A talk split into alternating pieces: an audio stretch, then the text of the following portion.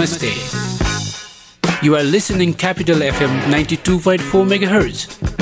A true friend of travelers in Kathmandu. Stay tuned. सचेत हौ सजग रहौँ सुरक्षित बनाऊ तयार रहनुहोस् सुरक्षित बस्नुहोस् सिएमजी कोभिड नाइन्टिन अपडेट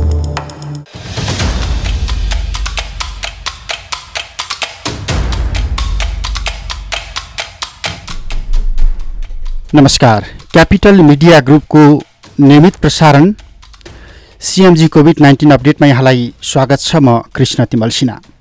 यो बसाइमा हामी समग्रतामा पछिल्लो समयमा विश्वव्यापी महामारीका रूपमा फैलिएको कोरोना भाइरस कोभिड नाइन्टिन यसले समग्रमा विश्वमा अहिले पारिराखेको क्षति औषधि विज्ञानमा भइराखेका प्रगति अनि नेपालमा यसको असर अनि विश्व समुदायमा भइराखेका रोकथामसँग सम्बन्धित उपायबाट हामीले सिक्नुपर्ने विषयहरू के के हुन सक्छन्? सँगसँगै लकडाउनको समयमा हामी के कस्ता अनुशासनभित्र रहने अनि यो समयमा राज्यको भूमिका के हुन्छ सुरक्षाकर्मीको भूमिका के हुन्छ सञ्चारकर्मीको भूमिका के हुन्छ लगायतका विषय हामीले जोड्दै आएका छौँ। तर आजको बसाइमा चाहिँ हामी यो विषयलाई संवादमा परिवर्तन गर्दैछौँ। आज हामीसँग साहस र दृढ सङ्कल्पका कथाहरू कोरोना भाइरसले बढी बन्दी बनेको वुहानको कथा समेटेको एउटा पुस्तक जुन विश्वका विभिन्न पचासभन्दा बढी मुलुकमा उनीहरूले आआफ्नो भाषामा प्रकाशित गरिसकेका छन् छापिसकेको छ र नेपालमा यो पुस्तक प्रकाशन गर्ने मकालु पब्लिकेसनका प्रोप्राइटर वासुदेव ढकालसँग आज हामी संवाद गर्दैछौँ। समग्रतामा चिनको त्यो कोरोनाको उद्गम स्थल भनेर आक्षेप खेपिराखिएको वुहानमा कोरोना भाइरसको महामारीको समयमा कस्ता कस्ता काम भए र नेपालले के गर्न सक्थ्यो? स्वागत छ यहाँलाई। धेरै धेरै धन्यवाद। एउटा यही किताबमा बढी केन्द्रित हुन चाहिँ सबै कुरा यहीँ छ। यो किताबले जे उजागर गर्न- गर्न खोजिराखेको छ त्यो कुरा अहिले सम्पूर्ण रूपमा विश्वले पनि भनिराखेको छ। वुहानले जे गर्यो गजब गर्यो। हामी पनि त्यही मोडल अप्नाएर लकडाउनको समयमा छौँ। आजका दिन विश्व प्रेस स्वतन्त्रता दिवसको दिन पनि परेको छ। सुरुमा म यो वुहानमा लकडाउनको समयमा त्यहाँका सञ्चारकर्मीले पत्रकारले निर्वाह गरेको भूमिका र उनीहरूलाई राज्यले गरेको व्यवहारबाटै सुरु गरौँ न किनकि आज प्रेस फ्रिडम डे पनि हो। हस् सर्वप्रथम त यो प्रेस फ्रिडम डेको उपलक्ष्यमा तपाईँ तपाईँको यो लोकप्रिय संस्था क्यापिटल एफएम लगायत सम्पूर्ण पत्रकार बन्धुहरूलाई विशेष शुभकामना व्यक्त गर्न चाहन्छु। म पनि एउटा प्रकाशन गृहको एउटा सञ्चालकको नाताले विशेष चाहिँ नै आभार विशेष शुभकामना व्यक्त गर्न चाहन्छु। र तपाईँले प्रश्न गर्नुभयो अ, सुरु भएर फैलिएको कोरोना नामको जुन अहिले एउटा विषाणु संसारभर फैलिएको छ यसलाई त्यहाँको सरकारले कसरी कन्ट्रोल गरेर त्यहाँ पत्रकारहरूको भूमिका के रह्यो भन्ने सन्दर्भमा यो किताबमा किताबको अन्त्यमा हेर्नुभयो भनेदेखि लामो एउटा सूची दिएको छ। जसमा त्यो कोरोना कन्ट्रोलको सिलसिलामा सम्बद्धता जनाएका अथवा चाहिँ नि सहभागी भएका या भूमिका निर्वाह गरेका तमाम चाहिँ मिडिया हाउसहरू मिडिया सम्बन्धी विभिन्न संस्थाहरू र पत्रकारहरूको त्यहाँ नाम उल्लेख गरेको छ। र त्यो विशेष आभार खेले। त्यहाँ विशेष आभार व्यक्त गरिएको छ कि पत्रकारहरूले आफ्नो ज्यानको बाजी राखेर त्यो वुहानको चाहिँ नि हस्पिटल हस्पिटलमा गएर अझ अपरेसन एकदम सिरियस बिरामी मर्न बाँच्नुको दोसादमा छ त्यो अपरेसन कक्ष सघन उपचार कक्षभित्र पनि डाक्टर सँगसँगै गएर डाक्टरले चलाएको कैँचीको फोटो शुद्ध राखेका छन्। त्यो सबै चाहिँ यो किताबमा भएका अधिकांश चाहिँ फोटोहरू र मेजर चाहिँ समाचारहरू पत्रकारहरूले नै चाहिँ प्रकाशन गरेका चिजहरूबाट सङ्ग्रह गरेर चाहिँ निकालिएको छ। तपाईँको किताबको अगाडि नै तपाईँले देख्न सक्नुहुन्छ एउटा सिरियस बिरामी चाहिँ डाक्टरले चाहिँ डोर्याएर लगिराखेको छ। जुन चाहिँ तपाईँको वुहानमा एउटा दस दिनभित्र बनेको एक हजार बेडको अत्याधुनिक चाहिँ नि अस्पताल थियो जसको नाम हौ सन्सान राखिएको छ। हौ सन्सानको चाहिँ अर्थ के हुन्छ भने अग्निदेवता पर्वत भन्ने अर्थ लाग्छ। अग्निदेवता भनेको के अर्थ लगाइएको छ त्यहाँ भने तातोको प्रतीक। र यो विषाणु भनेको के हो भन्दाखेरि यो भाइरस चाहिँ चिसोको प्रतीक। चिसोलाई मार्ने के भन्दा तातो। र त्यो प्रतीकात्मक रूपमा चाहिँ त्यसको चाहिँ नाम राखिएको छ। यो किताबको मेन चाहिँ नै चित्र नै त्यहाँ लाँदै गरेको एउटा बिरामी देखाइएको छ। जुन फोटो पनि पत्रकारले नै खिचेको हो र पत्रकारले नै उपलब्ध गराइदिएको हो। त्यसकारण चाहिँ नि तपाईँले के बुझ्नुहोस् भने यो किताबको सृष्टि हुनमा नै यो किताब बन्नमा नै पत्रकारको भूमिका छ मेजर भूमिका छ। त्यो मात्रै होइन। पत्रकारलाई त त्यहाँ के गरियो? सरकारको तर्फबाट भने पत्रकार पनि स्वास्थ्यकर्मी सुरक्षाकर्मी एम्बुलेन्स वाहनहरू जत्तिकै सुरक्षित हुनुपर्छ भनेर पत्रकारहरूलाई मास्क लगायत विशेष चाहिँ सुरक्षा सामग्री। सुरक्षा सामग्रीहरू पिपिई भनिन्छ पर्सनल प्रोटेक्ट इक्विपमेन्ट त्यो शुद्ध चाहिँ पत्रकारहरूलाई सरकारले नि शुल्क वितरण गर्यो। सरकारले चाहिँ नि तपाईँको पत्रकारहरूको चाहिँ नि विशेष बिमाको व्यवस्था गरिदियो। पत्रकारहरूको चाहिँ नि तपाईँको अनिवार्य रूपमा परीक्षण गर्नुपर्ने। किनभने उनीहरू त जहाँ पनि पुग्नुपर्छ। एउटा हस्पिटलमा डाक्टरको त एउटा मात्रै हस्पिटल होला। होइन? पुलिसको अथवा सुरक्षाकर्मीको त एउटा चोकको मात्रै जिम्मा होला। होइन एम्बुलेन्सको त एउटा मात्रै एम्बुलेन्स होला। सर्टेन ठाउँबाट बिरामी ल्याउने होला। तर पत्रकार त नपुगेको ठाउँ हुँदैन नपुगेको हस्पिटल हुँदैन। त्यस कारण पत्रकारलाई चाहिँ विशेष चाहिँ नियमित। अँ विशेष सुरक्षा दिनुपर्छ भनेर सरकारले पोलिसी नै बनायो सुरक्षा व्यवस्था गरिदियो र उनीहरू ताकि उनीहरू अत्यन्त चाहिँ जिम्मेवार भएर चाहिँ समाचारहरू सम्प्रेषण गर्न सकुन् विश्वलाई चाहिँ नि त्यो सन्देश दिन सकुन् सूचित गर्न सकुन्। ताकि यसबाट सिकेर संसारमा चाहिँ नि त्यहाँबाट त बाहिर फैलिसकेको थियो। त्यो चाहिँ कन्ट्रोल गर्नको लागि अरू देशका पत्रकारहरूलाई पनि एउटा मार्ग निर्देशन होस्। अरू देशको सरकारले पनि पत्रकारलाई चाहिँ कसरी हिफाजत गर्नुपर्छ कसरी चाहिँ संरक्षण गर्नुपर्छ र कसरी परिचालन गर्नुपर्छ र कसरी सहयोग गर्नुपर्छ भन्ने सन्देश दियोस् भन्ने हिसाबले पनि उनीहरूले यसलाई यसपालिको चाहिँ नि तपाईँको त्यहाँको यति पारदर्शी सूचनाहरू प्रकाशित भए कि हरेक चाहिँ तपाईँको हाम्रो जस्तो बेलुका एक दिनको भोलिपल्ट ब्रिफिङ। गर्ने होइन त्यहाँ त तपाईँको घन्टा घन्टामा रिपोर्टहरू आउँथे र त्यसमा चाहिँ धेरै ठुलो भूमिका चाहिँ पत्रकार। एक नम्बर भूमिकै पत्रकारको भयो जसरी स्वास्थ्यकर्मीले मान्छे बचायो नि त्यो बचाएको सन्देश त्यो चाहिँ समाजमा पुर्याउने काम चाहिँ विश्वलाई दिने काम दिने काम गर्यो। त्यो। मात्रै होइन त्यो मात्रै होइन कहाँ कहाँ मान्छे अड्किएका छन् कहाँ खान पुगेको छैन कहाँ मान्छेलाई समस्या छ कहाँ मान्छे बिरामी छ होइन? कसले चाहिँ सेवा सुविधा चाहिँ पाउन सकेको छैन त्यो शुद्ध सूचित गरे। त्यो प्रयत्न अहिले लकडाउनको समयमा नेपाली सञ्चारकर्मीले नेपाली सञ्चार माध्यमले राज्यको अथवा सञ्चार गृह सञ्चालकको भूमिका के छ कसो छ भन्दा पनि त्यो भूमिका त हामीले पनि निर्वाह गरिराखेका छौँ। हाम्रो सञ्चार गृहहरूले पनि निर्वाह गरिराखेका जस्तो देखिन्छ नि। मान्छे अलपत्र परेका छन् मान्छेले खान पाएका छन् भोका नाङ्गा जनताहरू धेरै भए राज्यको भूमिका पुगेन भनेर खबरदारी गरिराखेका छन्। तर राज्य एक्ज्याक्टली त्यो क्वेसन त मैले तपाईँलाई गर्छु। तपाईँ सञ्चारकर्मी तपाईँलाई चाहिँ के के गर्यो राज्यले? होइन? मैले त सुनिरहेको छु हाम्रो सिडिओ र प्र- प्रहरी नपुगेको ठाउँमा पत्रकार कसरी पुग्यो भनेर उल्टो क्वेसन गरेको चाहिँ सुनिरहेको छु। लाग्छ। होइन? सिडिओलाई थाहा त्यो हुँदैन त त्यो त त्यहाँ त पहिले त त्यो पत्रकारलाई पो माला लगाइदिनु पर्ने होइन र। यस्तो रिस्क लिएर होइन? तिमीले सुसूचित गऱ्यौ भन्नुपर्ने होइन र। अब राज्यले कति गरेको छ त्यो त तपाईँहरूले जान्ने कुरा हो। तपाईँहरू भुक्तभोगी हो। होइन? तर तपाईँहरूले गर्नुभएको छ। कतिपय कमजोरी भयो होला कतिपय साधन स्रोतको कमी होला कतिपय सरकारको सहयोग असहयोगको वातावरणको चाहिँ अभाव होला। तर हुँदा हुँदै पनि त यो लकडाउनको बेलामा चाहिँ होइन? एउटा यस्तो चाहिँ पुस्तक प्रकाशित भएको विषयमा तपाईँले चासो राख्नुभयो बोलाउनु भयो होइन? यसबारेमा अन्तर्क्रिया गर्नुभयो। यो तपाईँको चाहिँ सानो भूमिका हो त। यो पनि त मान्छेलाई सुसूचित हुने होइन? ल यो किताब त पढ्न पर्ने रहेछ है। यसभित्र त सबैका दायित्वहरू चाहिँ उल्लेख छन्। यसमा तपाईँको सुरक्षाकर्मीको चाहिँ दायित्व उल्लेख छ जनसाधारणको चाहिँ भूमिकाको बारेमा चाहिँ यसमा उल्लेख छ त्यसमा स्वास्थ्यकर्मीको छ होइन अन्य भोलिन्टियरहरूको छ अनि फ्याक्ट्रीवालाको छ किसानको छ औषधि उत्पादकहरूको छ त्यसो भएको हुनाले अब यो सूचित गर्ने पनि त तपाईँले सानो निर्वाह त पुरा गरिराख्नु भएको छैन नि। त्यसो अब अब अब सरकारले गरेन गरेन भन्दै गर्दाखेरि आक्षेप लगाए असहयोग गरे अलोकप्रिय बनाए पार्टी विभाजनको लागि मात्रै यहाँका सञ्चारकर्मीहरूले भूमिका खेले भन्ने बालटारको त्यो आक्षेप आइ लागिहाल्छ हेर्नुहोस्।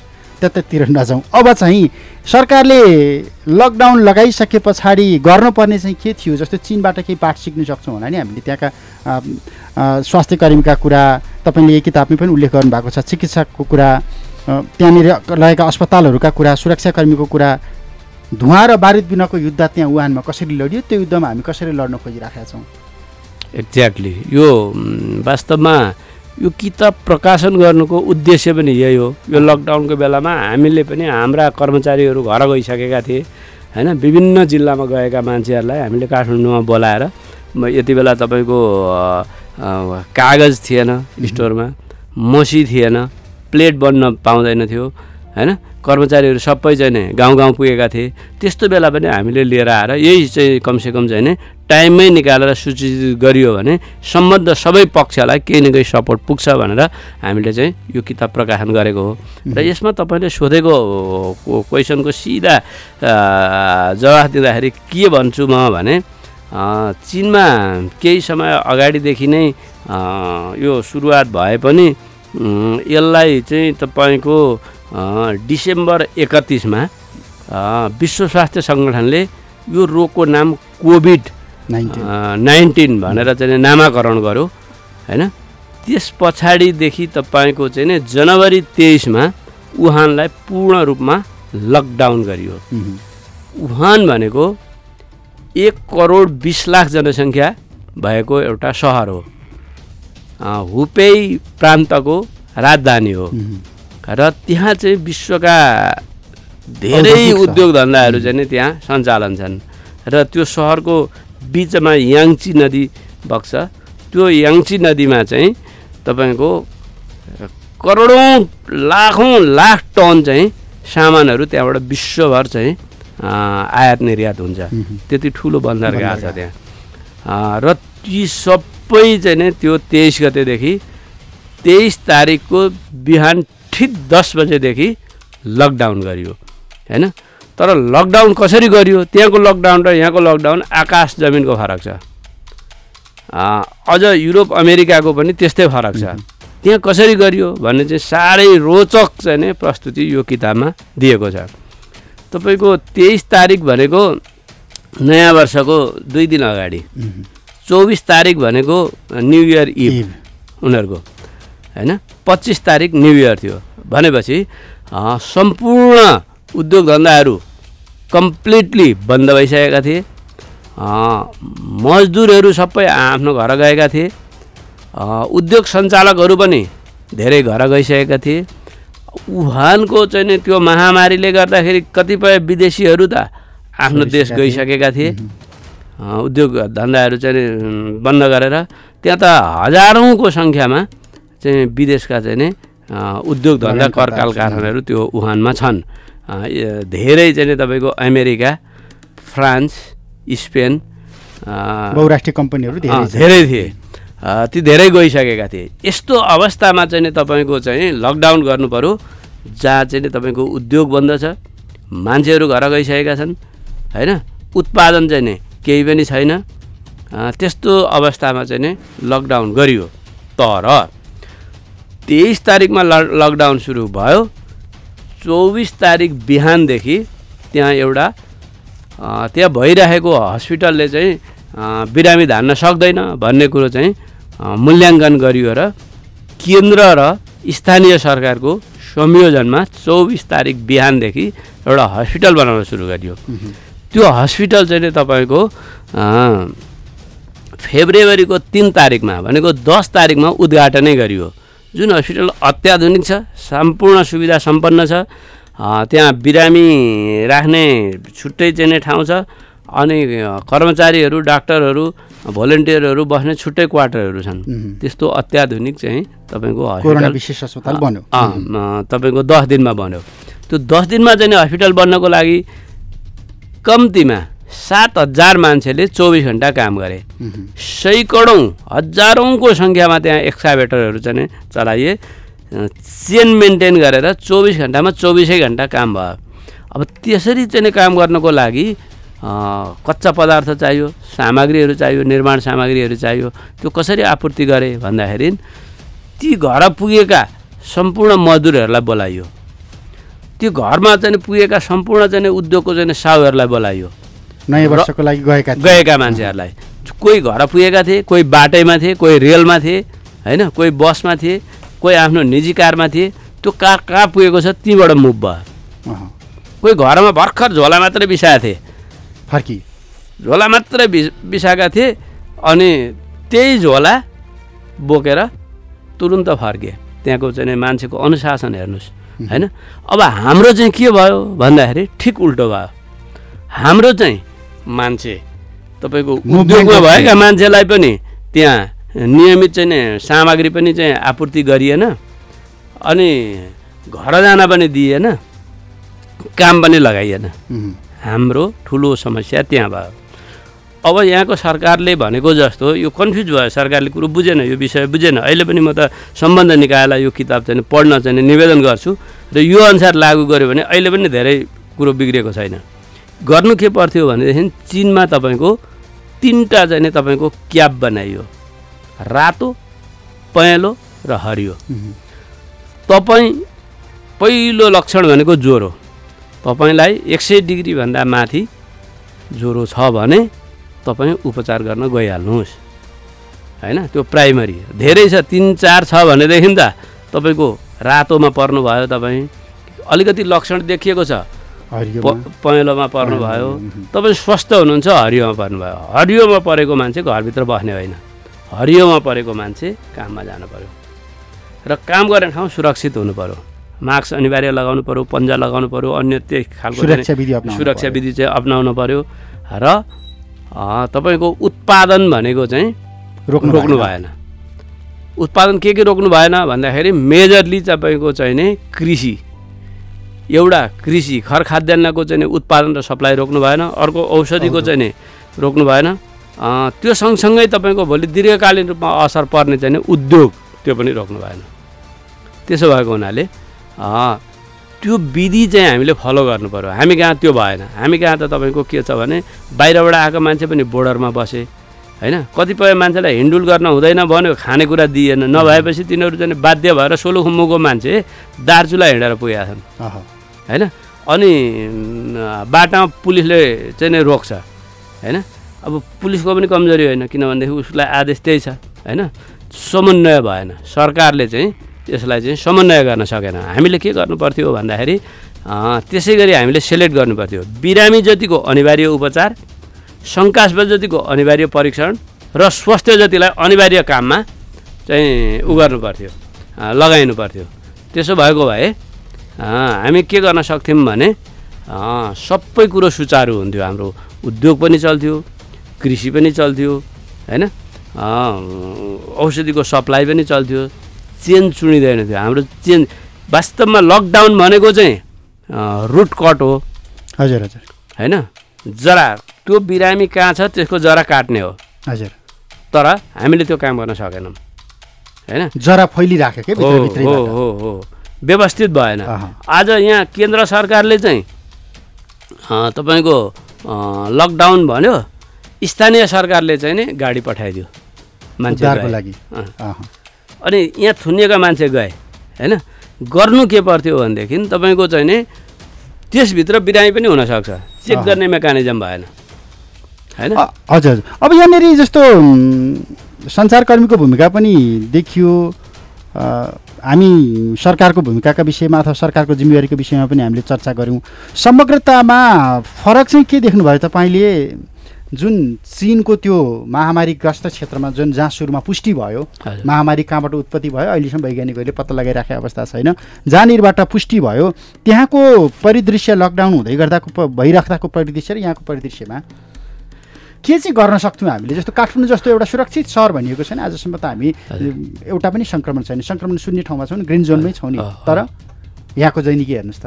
हो त्यहाँ के भयो भने जनवरी तेइसको ठिक दस बजे लकडाउन गरियो। त्यसलाई अघिल्लो दिन घोषणा गरियो। दस बजेभन्दा अगाडि वुहानमा आउन चाहने र वुहान छोड्न चाहनेहरूलाई समय दिइयो र ठिक दस बजे पछाडि जुन गाडी जहाँ थियो त्यही रोकियो र कताबाट आएको हो त्यहीँ फर्काइयो। मान्छेको गन्तव्य कहाँ थियो? होइन? कहाँबाट चाहिँ ऊ- कहाँ जाँदैछ होइन? ऊ कहाँबाट निस्केको थियो त्यहीँ फर्काइयो दस बजे पछाडि। दस बजे अगाडि जति मान्छेहरू निस्किए निस्किए। र के गरियो भन्दाखेरि सम्पूर्ण चाहिँ एकैचोटि चाहिँ लकडाउन गर्यो र परीक्षणकोलाई सबभन्दा तीव्र गरियो। जो जहाँ छ त्यहीँ परीक्षण हो ती अनि ती सबैलाई त्यहाँको लकडाउन भनेको त कस्तो छ भने यो पुस्तक पढ्नुभयो भने थाहा हुन्छ। हामी त लकडाउन भन्छौँ बिहान बेलुका चाहिँ यसो चाहिँ टहलिन निस्किन्छौँ समय सक्यो अब त जाउँ बाहिर। हो भन्छौँ नि। तर त्यहाँ त झ्याल पनि खोल्दैन थिए। झ्याल पनि एकछिन धेरै उकुस मुकुस भयो भने एसी सेसी छैन भने बेलुकातिर एकछिन झ्याल खोल्थे। तर त्यहाँ के थियो भन्दाखेरि कुनै पनि मान्छे बिरामी भएको चाहिँ नि जानकारी दिने बित्तिकै तत्काल तपाईँको त्यहाँ चाहिँ। स्वयंसेवकहरू पुगेर उसलाई हस्पिटल लगिहालिन्थ्यो। र त्यहाँ तिनवटा कुराहरू चाहिँ अनिवार्य तिनवटा कुरा हुन्थ्यो। एउटा तपाईँको निरोगी मान्छे अनिवार्य स्वयंसेवामा र काममा जानुपर्ने। शङ्कास्पद मान्छेको अनिवार्य रूपमा परीक्षण गर्नुपर्ने र बिरामीको अनिवार्य रूपमा उपचार गर्नुपर्ने। यो सम्पूर्ण नि शुल्क र जो मान्छे घरमा चाहिँ नि तपाईँको यो तिनवटा क्याटेगोरीभित्र कुन पर्छ भनेर नछुट्याउन्जेल उसलाई बस्ने खाने त्यो सम्पूर्ण त्यहाँ चाहिँ नि खानेकुराहरू पुर्याउने सबै चाहिँ नि व्यवस्था निशुल्क गरिएको थियो राज्यले। अब त्यो कसरी सम्भव भयो? एक करोड बिस लाख जनसङ्ख्यालाई भन्दाखेरि बाँकी रहेका सम्पूर्ण प्रान्तबाट किसानहरूले खाद्यान्न यसरी सप्लाई गरे कि त्यहाँ तपाईँको खाद्यान्नको अभाव त होइन खाद्यान्न बढी भयो। त्यस्तो स्थिति रह्यो। कुनै तपाईँको प्रान्तले तपाईँको चाहिँ नि सय टन तपाईँको आलु पठायो भने अर्को चाहिँ नि प्रान्तले सय टन प्याज पठायो। यसरी तपाईँको त्यो आवागमन रोकिएन। आवागमन भनेको निजी गाडी रोकियो प्लेन रोकियो रेल रोकियो तर पब्लिक ट्रान्सपोर्टेसनको लागि मात्रै रोकियो होइन? खाद्यान्न र सामग्री चाहिँ तपाईँको सप्लाईको हिसाबले चाहिँ तपाईँको त्यो रोकिएन। अभाव रहेन। अभाव रहेन। र तर तपाईँको अब हाम्रोमा त कृषि सामग्री ढुवानी गर्नको लागि राज्यले पास दिएन अथवा व्यवस्थापन गरेन भनेर उत्पादन भएको दुध सडकमा लगाएर ढलमा लगाएर मिसाइरहेका छौँ तरकारी हामीले डढाइरहेका छौँ। फेरि भारत। फेरि भारतबाट निर्यात आइरहेको भारतबाट आइरहेका छ निर्वाध रूपमा। होइन त्यो हाम्रो व्यवस्थापनको कमी हो। असाध्यै ठुलो कमी हो यो हाम्रो व्यवस्थापनको। त्यहाँ तपाईँले यो किताबमा पढ्नुभयो भने के छ भने त्यहाँको एयरपोर्ट यति बिजी भयो लकडाउनको बेलामा होइन अरू बेला जत्तिकै चल्यो। किन चल्यो भन्दाखेरि विभिन्न प्रान्तबाट चाहिँ नि डाक्टरहरू त्यहाँ ल्याउनु पऱ्यो विभिन्न प्रान्तबाट औषधिहरू ल्याउनु पऱ्यो विभिन्न प्रान्तबाट चाहिँ इक्विपमेन्टहरू ल्याउनु पऱ्यो त्यति मात्रै होइन। तपाईँको चिनमा चाहिँ नि त्यो कोरोना चाहिँ नि जब फैल्यो विश्वभरि रहेका चाइनिजहरूले चाहिँ पैसा सङ्कलन गरेर मास्क किनेर अन्य चाहिँ नि औषधि र उपकरणहरू किनेर पैसा चाहिँ नि लिएर त्यहाँ चाहिँ नि तपाईँको कार्गो फ्लाइटहरू यति पठायो कि सय करोडौँ फ्लाइटहरू त्यहाँ गए। होइन? यस्तो विश्व एक भयो होइन? त्यो राष्ट्र यस्तो एक भयो यस्तो एकीकृत बनायो यो कोरोनाले चिनलाई कि संसारका चाहिँ चाहिँ चिनियाहरूले त्यो आफ्नो मातृभूमि बाहिर बसेका मान्छेहरूले चाहिँ समर्थन जनाए आफ्नो आफ्नो सहयोग गरे। ठाउँबाट जे गर्छन् त्यो सक्छन् त्यति- सहयोग गरे। त्यति मात्रै होइन। अमेरिकामा स्कुलमा चाहिँ नि पढ्न गएका बच्चाहरूले स्कुलमै तपाईँको टोक्रो थापेर पैसा उठाए। र न्यु इयर त संसारभर मनाउँछन् चाइनिजहरूले। न्यु इयरको लागि चाहिँ नि बच्चाहरूलाई रातो खाममा चाहिँ नि दक्षिणा दिने चलन छ। न्यु इयरमा चक्लेट सक्लेट खाउन् मनोरञ्जन गरून् आफूलाई चाहियो चिज खेलौनाहरू किनुन् भनेर अभिभावकले आफ्नो गच्छे अनुसारको पैसा चाहिँ रातो खाममा राखेर आफ्नो बच्चा र भएसम्मको बच्चाहरूलाई चाहिँ दिने चलन छ। त्यो पैसा सङ्कलन गरेर अनि त्यसमा चाहिँ नि उनीहरूले अझ स्कुलमा गएर चाहिँ थप पैसाहरू चाहिँ सङ्कलन गरेर त्यो पैसाले चाहिँ नि आउने मास्क लगायतका सामानहरू किनेर आफ्नो गार्जेनलाई दिएर गार्जेन मार्फत बच्चा बच्चैले गरे गार्जेन गार्जेनले गरे व्यापारी व्यापारीले गरे होइन? यसरी संसारभरको मास्क पनि चाइनामा गयो संसारभरको औषधि पनि चाइनामा गयो र चिनभित्रको पनि चाहिँ नि सम्पूर्ण प्रान्तमा पूर्ण रूपमा चाहिँ नि उद्योगहरू चले उद्योगहरू चले कृषि चल्यो र सप्लाई चल्यो। सप्लाईको चाहिँ कुनै कमी रहेन अब व्यवस्थापन गर्दा गर्दै अलिअलि सानोतिनो काहीँ केही कमी कमजोरी भयो होला। तर उनीहरूले के गर्यो भने हरेक टोलमा कसलाई खान पुगेन अथवा कस कहाँ खाद्यान्न पुगेको छैन के अभाव छ? सूचनाहरू चाहिँ विच्याट मार्फत त्यहाँको चाहिँ फोन मार्फत र विभिन्न चाहिँ ऊ मार्फत चाहिँ सूचना लिइराख्ने यसमा सबभन्दा ठुलो भूमिका पत्रकारले चाहिँ निर्वाह गरे।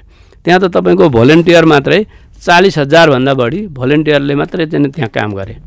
हाम्रो जस्तो यहाँ चाहिँ तपाईँको कार्यालय बन्द गर्यो तलब दिएको छ कार्यालय चाहिँ बन्द गरेको छ घरमा मान्छे थुनेको छ। आखिरी त्यो सरकारी कर्मचारीकै अभिगत त्यही छ नि? अनि अनि तपाईँको यो यो बेला भनेको त हामीले कृषि उत्पादन गर्ने बेला हो नि। हाम्रा किसानहरू हेर्नुहोस् त कोही थानकोटमा छन् कोही पारी बोर्डरमा छन् होइन। अनि यसरी चाहिँ हाम्रा मान्छेहरू थुनिएका छन्। यसरी मान्छे थुन्ने होइन। चिनले त के गर्यो भन्दाखेरि सबभन्दा राम्रो क्वारेन्टाइन के हो? भन्दाखेरि कारखाना भन्यो। कारखानाभित्र त कोही मान्छे पनि जाँदैन। स्वस्थ स्वस्थ मान्छे बसेर काम गर्दा त बिराम सरेन नि त। शङ्कास्पद जतिलाई टिपेर बाहिर लगिहाल्ने बिरामी जतिलाई उपचार गरिहाल्ने अनि परीक्षण गरेको गरे गर्ने काम लगाएको लगाइ गर्ने त्यसो भएपछि चाहिँ नि उद्योगहरू निरन्तर चले। तपाईँको लकडाउनको बेला पनि धेरै त्यहाँबाट चाहिँ फलामहरू इस्पातहरू चाहिँ त्यो बन्दरगाहबाट चाहिँ बाहिर गएको छ।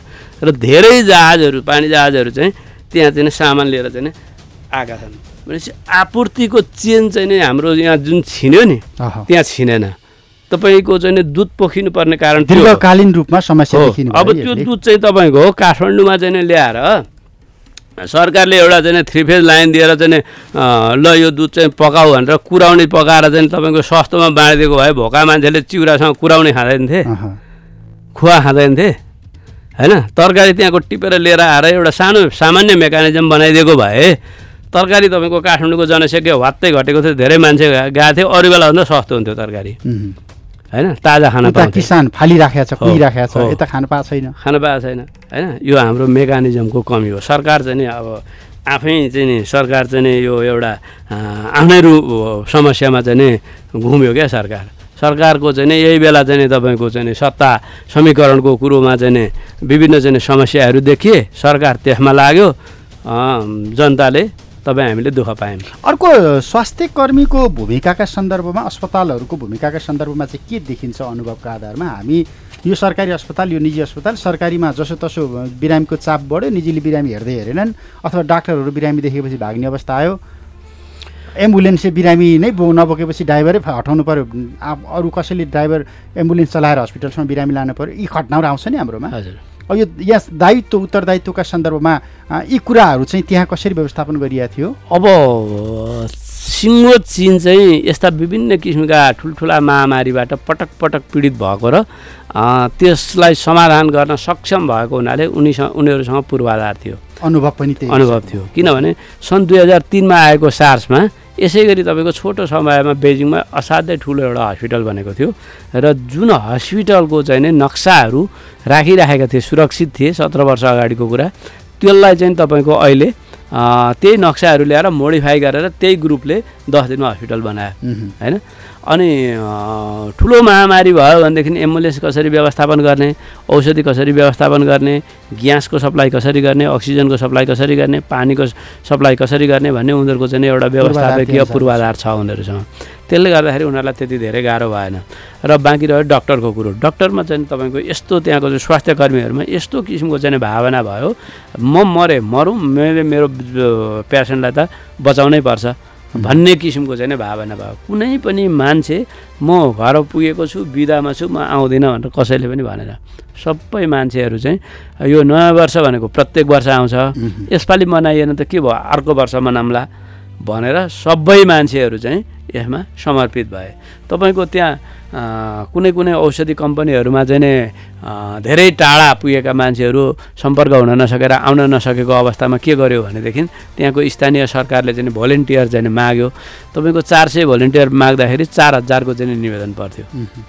र त्यो त कसरी छान्ने समस्या हुन्थ्यो? हाम्रो लोकसेवाको भन्दा बढी त्यहाँ समस्या हुन्थ्यो। फ्रीमा काम गर्न आउने होइन? अनि फ्रीमा तपाईँको चाहिँ त्यो तपाईँको विभिन्न प्रान्तहरूले त औषधिहरू फ्रीमा दिने तरकारीहरू फ्रीमा दिने। रातभरि चाहिँ तरकारी टिपेर जाडोको सिजन चाहिँ हिउँ परेको छ। त्यस्तो बेलामा रातभरि चाहिँ नि उनीहरूले चाहिँ तरकारी टिपे र भोलिपल्ट तपाईँको सङ्कटग्रस्त त्यहाँ चाहिँ नि तरकारी पुर्याए। त्यो गाडी त्यहाँ के गरेको थियो सरकारले भनेदेखि खाद्यान्न बोकेको सुरक्षाकर्मी बोकेको निर्माण सामग्री बोकेको औद्योगिक कच्चा पदार्थ चाहिँ बोकेको कुनै पनि गाडीलाई रोकटोकै नगर्ने मात्रै पर्यटक र यात्रुवाहक बसहरू बन्द भए हो निजी सवारी। निजी सवारी चलाउनै नपाउने। होइन किनभनेदेखि तपाईँलाई यदि कहीँ जानु तपाईँ बिरामी पर्नुभयो तपाईँकोमा खाद्यान्न सक्यो भने त तपाईँले चाहिँ। सूचना गर्ने बित्तिकै तपाईँको चाहिँ विदिन मिनट तपाईँ कहाँ चाहिँ आइपुग्छ।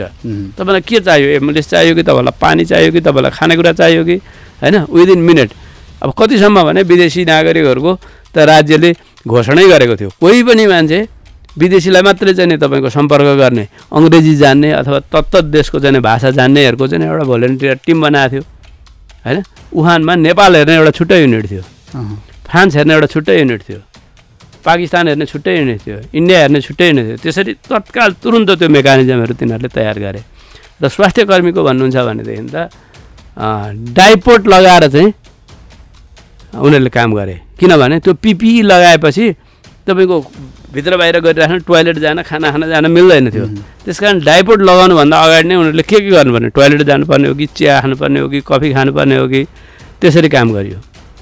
र तपाईँको त्यो उपचारका क्रममा त्यहाँ को पुगेन राष्ट्रपति गएनन् कि? प्रधानमन्त्री गएनन् कि?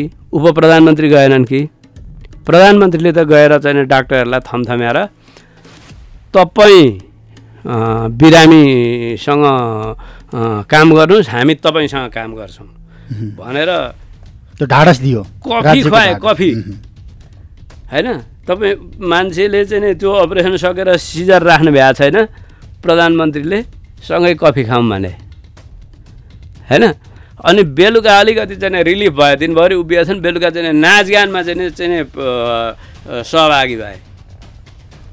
होइन? र तपाईँ त्यति बेला चाहिँ त्यो डाक्टरहरूको चाहिँ विशेष व्यवस्था इन्सुरेन्सदेखि लिएर चाहिँ विशेष व्यवस्था गरिएको थियो डाक्टरलाई धाप मार्दै चाहिँ नि राष्ट्रपति हिँडे मनोबल बढाइदिए। अनि बिरामीहरूलाई के भन्यो भने तपाईँहरू चाहिँ हाँस्नुहोस् रोग निको हुन्छ। म्युजिक बजाइदिने एउटा बिरामी चाहिँ नि तपाईँको बेडमा बसेर खुट्टा चलाउने नाचको अभिनय गर्ने। यस्तो किसिमको चाहिँ आत्मबल पनि आत्मबल बढाउने काम गरियो। तपाईँको विदेशमा एकजना कलाकारले चाहिँ डाक्टरलाई प्रोत्साहन गर्नको लागि एउटा चाहिँ गीत बनाइयो जुन असाध्यै चर्चित भयो। र डाक्टरहरूले चाहिँ सर्जरी गर्दाखेरि त्यो गीत गुनगुनाउँदै त्यो गीत सुन्दै उपचार गरे। र सिङ्गो चिनभरि यस्तो चाहिँ तपाईँको चाहिँ ब्यानर बनाइयो। उहाँ तिमी चाहिँ नि सक्षम हौ। होइन? तिमी बलवान हौ। तिम्रो पछाडि हामी छौँ। त्यस्तो चाहिँ नि एउटा सन्देश चाहिँ नि दियो। यस्तो एक बनायो चिनलाई। त्यसैले ऊ महान भयो। हो। अब हामी यही क्षेत्रमा काम गरिराखेका डक्टरको सरुवा भयो रे। यही क्षेत्रमा काम गरिराखेका के अरे विभागीय प्रमुखहरूको सरुवा भयो। एउटा पिपी किन्दाखेरि भ्रष्टाचार भयो। अब त्यहाँ त अब। तपाईँले यही किताब पढ्नुभयो भने पिपी कसले बनायो मास्क कसले बनायो होइन कुन औषधि कुन कम्पनीले बनायो कसरी सप्लाई गर्यो तपाईँको राति बाह्र बजे चाहिँ नि बनिसकेको औषधि तपाईँको तत्काल तुरुन्तै फास्ट ट्रेनबाट हुन्छ कि हेलिकप्टरबाट हुन्छ कि प्लेनबाट हुन्छ कि तत्काल पठाइयो। र कतिपय त्यो हेलिकप्टर कम्पनीहरूले के गरे भने मेरा हेलिकप्टरहरू खाली छन्। लगाइ लैजानलाई यदि तपाईँको चाहिँ कुनै सामान छ भने हाम्रो पाइलट र हेलिकप्टर रेडी छन् खबर गर्नुहोस् भने। र जसको जहाँ जे थियो मान्छेहरूले खबर गरे हेलिकप्टरले चाहिँ तपाईँको नि शुल्क त्यहाँ चाहिँ वितरण। सय टन तपाईँको एउटा किसानले एक सय टन एउटा गाउँको किसानहरूको समूहले एक सय टन काँक्रा चाहिँ नि त्यहाँको बिरामीलाई चाहिँ पठायो। अर्कोले चाहिँ नि एक सय टन काउली पठायो। तपाईँले यहाँ चित्रमा हेर्न सक्नुहुन्छ। सचित्र चाहिँ नि तपाईँको तरकारीको बोकेका गाडी अरू खाद्यान्न बोकेका गाडीहरू को लाइन तपाईँ देख्न सक्नुहुन्छ। तपाईँको चाहिँ त्यो आर्मीहरू चाहिँ डाक्टरहरू चाहिँ एयरपोर्टमा ल्यान्ड भइराखेको अनि बिरामी उनीहरू त एयरपोर्टमा पुगिसकेपछि सबभन्दा छोटो बाटोबाट सबभन्दा छिटो हस्पिटल के गर्दा पुगिन्छ? हस्पिटलबाट एयरपोर्टबाट निस्किने बित्तिकै डाक्टरहरू त्यहाँ पुगेर अनि को चाहिँ डाक्टर थाकेको छ। कसले धेरै बेर ड्युटी गर्यो? त्यसलाई तुरुन्त पालो दिने। होइन? अनि तपाईँको चाहिँ नि डाक्टरको चाहिँ अभाव हुने बित्तिकै विभिन्न चाहिँ प्रान्तबाट तुरुन्त चाहिँ प्लेनमा चाहिँ डाक्टरहरू ल्याउने। होइन? त्यो तपाईँको ठुला ठुला जहाजहरू जुन चाहिँ नि तपाईँको ठुलो चाहिँ युद्धको बेलामा अथवा धेरै ठुलो विपत्तिको बेलामा मात्रै युज हुने जहाजहरू सबभन्दा बढी चिनकै इतिहासमा सबभन्दा बढी यसैपालि वुहानमा प्रयोग भयो। होइन? त्यो वुहानको तपाईँको घटना चाहिँ तपाईँले राम्रोसँग पढ्नुभयो भने यतिवटा रेकर्ड बनेका छन् नि। यति धेरै रेकर्ड बनेका छन्। अस्पताल निर्माणदेखि उपचारदेखि लिएर तपाईँको चाहिँ। यो भलिन्टियरले गरेका कामदेखि लिएर होइन सप्लाई खास गरेर तपाईँको चाहिँ नि उत्पादनमा। उम्, त्यस कारण चाहिँ उत्पादनमा चाहिँ राज्यले ठुलो भूमिका निर्वाह गर्नुपर्छ। जुन कुरो चाहिँ हामी कहाँ शून्य छ। आज तपाईँ हेर्नुहोस् हाम्रो नेपालमा एक महिनामा पन्ध्र अर्बभन्दा बढीको एग्रोभेट प्रोडक्टहरू बाहिरबाट हामी आयात गर्छौँ। र एक वर्षमा तपाईँको दुई खर्बभन्दा बढीको खरखाद्यान्न हामी आयात गर्छौँ। त्यो आयात गर्ने पैसा अहिलेसम्म त हाम्रो रेमिटेन्सबाट आएको थियो। त्यो त बन्द भयो। अब रेमिटेन्स बन्द हुन्छ। अब सम्भवतः ती खाडीका चाहिँ पन्ध्र बिस लाख मान्छे चाहिँ नि यहाँ आउने सम्भावना छ।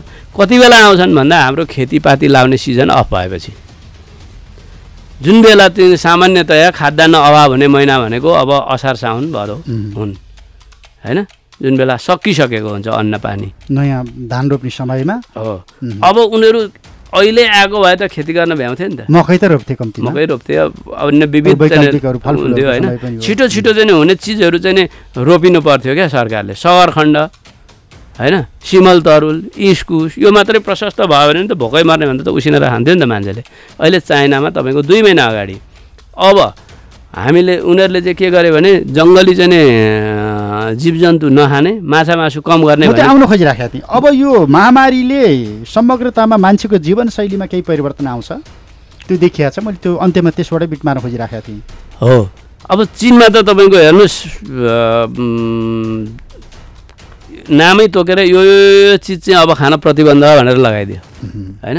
अब कतिपय सी फुडै कम गरिरहेका छन् होइन? माछा मासु नै अब भेजिटेरियनको सङ्ख्या बढिरह बढ्ने सम्भावना देखिएको छ क्या चिनमा होइन? त्यो चाहिँ अन्त पनि देखिन सक्छ होइन? त्यो कुरो चाहिँ नि युरोप र अमेरिकाले नेग्लिजेन्स गरे। अहिले भोगिराखेको। उनीहरूले चाहिँ नि लकडाउन भनेको केही पनि होइन अ, त्यो लकडाउनको चाहिँ लागि बनेका मुलुक होइनन्। स्वतन्त्रता खोसिने मुलुकमा मात्रै हो चाहिँ नि लकडाउन भनेको स्वतन्त्रतामाथि तालाबन्दी गर्ने हो लकडाउन भनेको भनेर चाहिँ उनीहरू चाहिँ हिप हिप हुर्रे गरेर बाटामा बसेर चाहिँ बियर खाए। होइन फुटबलको त्यत्रो गेम आयोजना गरे जसले गर्दाखेरि चाहिँ युरोप तपाईँको चाहिँ एकैचोटि चाहिँ नि फैलियो। अमेरिकाले त्यही गर्यो होइन हामीले लकडाउन चाहिँ गऱ्यौँ तर विधि पुर्याएनौँ। चिनबाट त्यति कुरो सिकेर उत्पादनलाई स्वस्थ मान्छेलाई काममा पठाउने होइन सम्भावितलाई परीक्षण गर्ने र बिरामीलाई चाहिँ उपचार गर्ने गरेको भएदेखि यो समस्या आउँदैन थियो। अब लाइफ स्टाइल त कति चेन्ज हुन्छ धेरै नै चेन्ज हुन्छ जस्तो मलाई लाग्छ। मैले त अस्ति एउटा मिडियामा पढेको थिएँ नेपाल एकाडेमीले प्रकाशन गर्ने शब्दकोशमै कोरोना सम्बन्धी चाहिँ नि सैकडौँ शब्द थपिने भए होइन? लकडाउन होइन? क्वारेन्टाइन। सेल्फ क्वारेन्टाइन होइन? यी यस्ता चाहिँ शब्द शब्द सङ्ग्रहमै शब्दहरू थपियो भनेपछि हाम्रो चाहिँ नि बिहेभियरमा त धेरै चेन्ज आउने नै भयो होइन? अब यसले चाहिँ नि तपाईँको नेपालमा उपयोग गर्न जानु भने त नेपाललाई त खासै ठुलो क्षति पनि छैन जस्तो त्यो हाम्रो लाग्छ। पुरानै जीवनशैली हो जुन हामीले अलिकति अपभ्रंश भइराखेको थियो। त्यसमा फर्किनु मात्रै के किन भन्नुहुन्छ भने हामी दिनको अरबौँको चाहिँ तेल बाल्थ्यौँ अहिले तेल चाहिँ नि बालेको छैन। हाम्रो दिनको सय किलोभन्दा बढी सुन आउँथ्यो त्यो पैसा बचेको छ। कति चाहिँ गाडीहरू आउँथ्यो त्यो पैसा बचेको छ। होइन? हुन त यसलाई घरमा चाहिँ नि आगो लगायो भने खरानीको खाँचो हुँदैन भन्ने कुरामा पनि प्रयोग गर्न सक्छन् तर त्यस्तो होइन। यो बेला हामीले राष्ट्र निर्माण गर्ने अवसर थियो क्या। हामीले उद्योग धन्दाहरू पनि नियमित गर्ने अनि कृषिलाई पनि चाहिँ नियमित गर्ने र बिरामीको चाहिँ छनौट गरेर उपचार गर्ने हो भनेदेखि चाहिँ नि अहिले हामीले त विदेशी तेल बाल्नु पर्दैन थियो होइन? हाम्रो बिजुली पनि अहिले आत्मनिर्भर भइसकेका थियौँ अनि यी मूल्यवान विलासी चिजहरू चाहिँ चाहिँ आयात गर्ने परेको थिएन पैसाहरू रोकिएको थियो। यो पनि एउटा पोजिटिभ कुरा हो। तर त्यो त्यो पोजिटिभ सँगसँगै अर्को थप पोजिटिभ चाहिँ हामीले उत्पादनमा जोड दिन सकेको भए मौसम पनि उपयुक्त थियो हाम्रो चाहिँ एउटा सुवर्ण अवसर हुन्थ्यो क्या यसको चाहिँ उपयोग। कोरोनाको उपयोग चाहिँ हामीले आफ्नो पक्षमा राष्ट्रहितको पक्षमा चाहिँ धेरै चाहिँ नै प्रयोग गर्न सक्थ्यौँ त्यो गर्न सकेनौँ। अन्त्यमा यो विपत्तिको बेलामा नागरिकको भूमिका सञ्चारकर्मीको भूमिका स्वास्थ्य कर्मीको भूमिका राज्यको भूमिका सबै बहस गऱ्यौँ। राजनीतिक पार्टीको भूमिका चाहिँ के यस्तै हुने हो त गाई जात्रे पारा? उहाँहरू आफ्नै समस्या अल्मलिनु भयो यो बेला त सबै विवाद चाहिँ नि बन्द गरेर चाहिँ नि यो एउटा राष्ट्रिय अभियान हो चिनले कसरी गर्यो अरू देशले कसरी गरे हामी पनि त्यसै गरी गर्नुपर्छ भनेर लाग्न पर्थ्यो होइन? उहाँहरूलाई यही बेला सत्ता चाहियो यही बेला चाहिँ नि भागभन्डा चाहियो होइन? यही बेला चाहिँ तपाईँको चाहिँ नि उधारोमा भए पनि प्रधानमन्त्री चाहियो हेर्नुहोस् न कति लाजमर्दो चाहिँ परिदृश्य हामीले देखिरहेका छौँ होइन? यस्तो हुनु हुँदैन थियो। यी सबै कुरो थाती राखेर यति टाइमसम्म चाहिँ हामी यो अभियानमा लाग्ने अनि यो ठिक भएपछि अनि के के गर्नुपर्छ? हाम्रा राजनीतिक लडाइँ अहिले राजनीतिक लडाइँ गर्ने बेला राजनीतिक विवाद गर्ने बेला होइन थियो। अहिले त हामी यो चाहिँ नै मान्छेको आँखाले नदेख्ने जीवाणुको विरुद्ध बिना हतियार सबै चाहिँ एकीकृत भएर लडाइँ गर्ने बेला थियो होइन? तर चाहिँ त्यो भएन। राजनीतिक पार्टीहरूले चाहिँ विवेक आफ्नो जिम्मेवारी चाहिँ पुरा गर्नु भएन।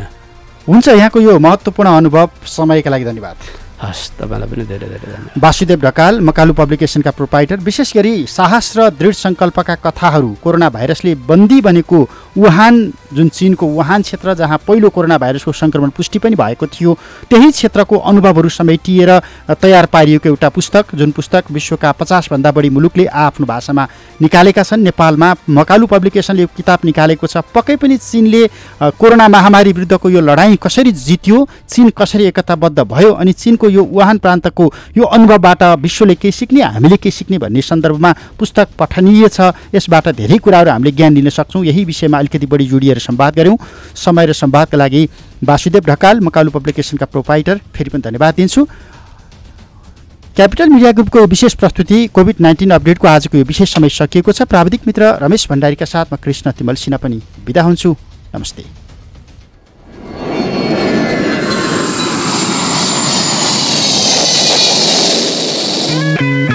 Namaste. You are listening Capital FM 92.4 MHz. A true friend of travelers in Kathmandu. Stay tuned. आयो है आयो यसै भरि छायो क्लासिक प्रभु टिभीको बहार एसडी च्यानल्सका साथ इन्टरनेटमा सबै रमायो क्लासिक टेकको स्पिड सुपर फास्ट हेरु हेरु लाग्ने यसको क्वालिटी सुपर क्लासिक टेकको इन्टरनेट अलवेज अन टप छोयो कि चल्यो आयो हे आयो हजुर क्लासिक टेक र प्रभु टिभी मिलेर ल्याएको छ। हेरु हेरु लाग्ने क्लासिक प्रभु टिभीको बहार जसमा प्रति महिना मात्र रु नौ सयमा तिस एमबिपिएस को इन्टरनेटको साथमा प्रभु टिभी सित्तैमा। विस्तृत जानकारीका लागि सम्पर्क नौ आठ शून्य एक शून्य शून्य चार चार सात सात। क्लासिक टेक छोयो कि चल्यो